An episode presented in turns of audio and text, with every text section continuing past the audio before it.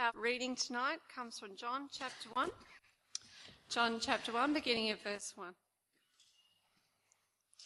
In the beginning was the Word, and the Word was with God, and the Word was God. He was with God in the beginning. Through him all things were made. Without him nothing was made that has been made. In him was life, and that life was the light of men. The light shines in the darkness, but the darkness has not understood it. There came a man who was sent from God. His name was John. He came as a witness to testify concerning that light, so that through him all men might believe. He himself was not the light. He came only as a witness to the light. The true light that gives light to every man was coming into the world. He was in the world, and though the world was made through him, the world did not recognize him. He came to that which was his own, but his own did not receive him. Yet to all who received him, to those who believed in his name, he gave the right to become children of God. Children born not of natural descent, nor of human decision or a husband's will, but born of God. The Word became flesh and made his dwelling among us. We have seen his glory, the glory of the one and only, who came from the Father, full of grace and truth. John testifies concerning him. He cries out, saying, This was he of whom I said, He who comes after me has surpassed me, because he was before me.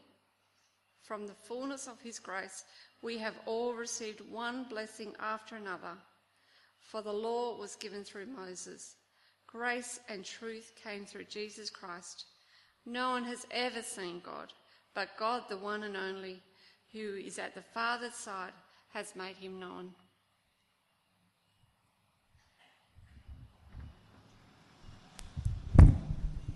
Well, what a wonderful part of the Bible. And girls and boys, we're going to have a special time of learning about that time of the, that part of the Bible. And I'd love it if you came down here because I'm going to need some help.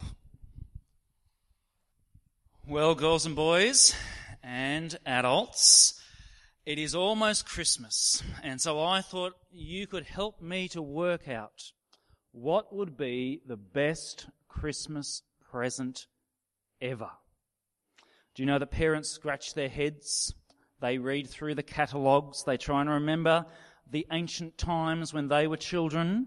And they try and think, what would be the best Christmas present ever?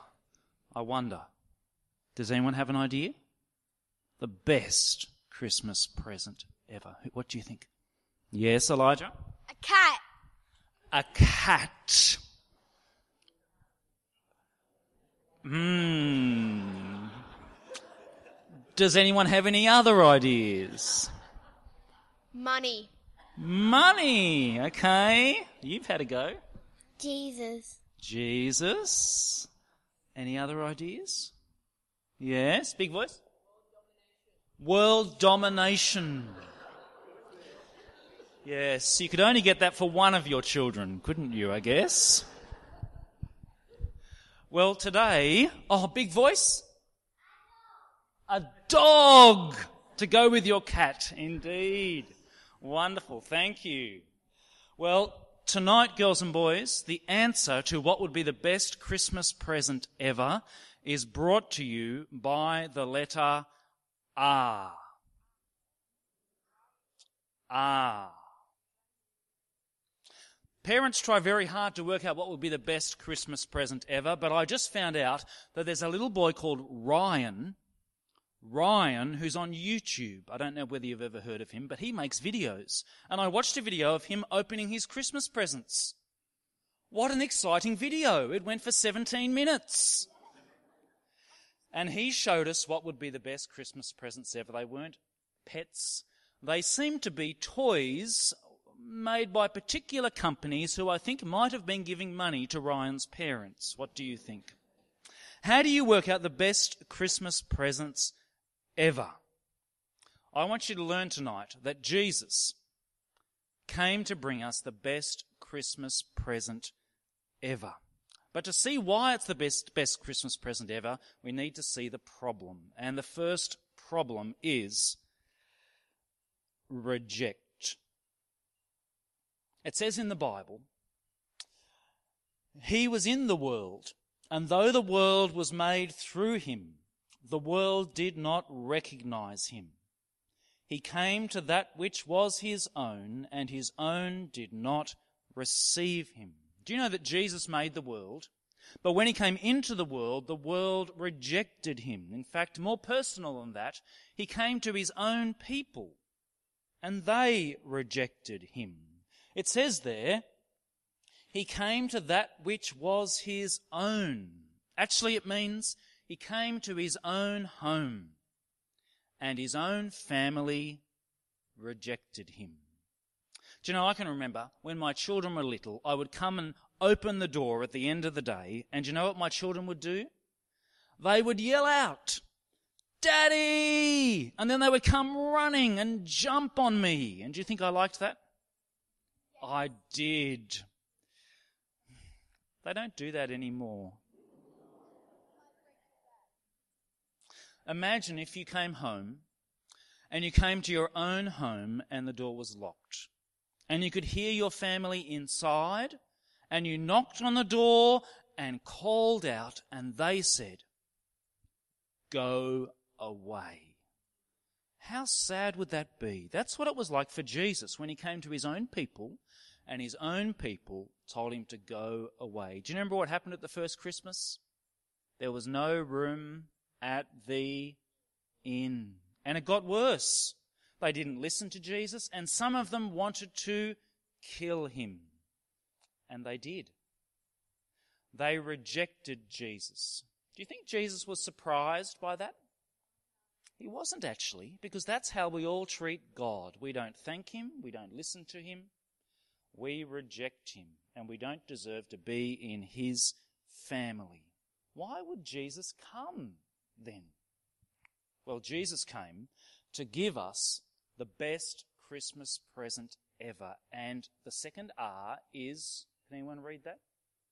Right. He gave the right to become children of God. Jesus' best Christmas present is the right to become children of God. Now, when I was 10, there was a best present in the world. I wonder if anyone would like to see what it was. Would you like to see? I was 10 once. That's a true story. Do you know what it is? What is it? The Cabbage Patch Kid. A Cabbage Patch Kid. Turn it around and show us. A Cabbage Patch Kid. Do you know when I was 10, this was the world's favourite toy. Uh, adults, put your hand up if you had a Cabbage Patch Kid. Let's be honest here. Very good. Are there any older adults who bought a Cabbage Patch Kid for their child? Ah, yes, a few of those there as well. Do you know, these were so popular and they hadn't made enough of them that when you got to the shop to try and buy them, there weren't enough. And what do you think the adults did when there weren't enough and they really wanted to buy one for their children? Did they all line up nicely and say, it's okay, you go and buy yours first? No. There were fights in the shops. I watched a video of this. They were punching each other to try and get a cabbage patch kid. People were pretty mad and crazy in my day. This is a cabbage patch kid. Why were they so popular? Why was it the best Christmas present ever? Well, because everyone was different. And so your doll was unique. And I believe the other reason they were so popular, girls and boys, that as well as the doll, it came with a certificate. And a friend of mine has this doll. Her name is Hazel, the doll. And it came with a certificate. And when you got the certificate, you had to, in front of another person, raise your right hand and say, Are you ready? You have to repeat after me. I promise. I promise to love my Cabbage Patch Kid with all my heart. I promise to be a proud and kind parent. I will always remember how special my Cabbage Patch Kid is to me. Give her a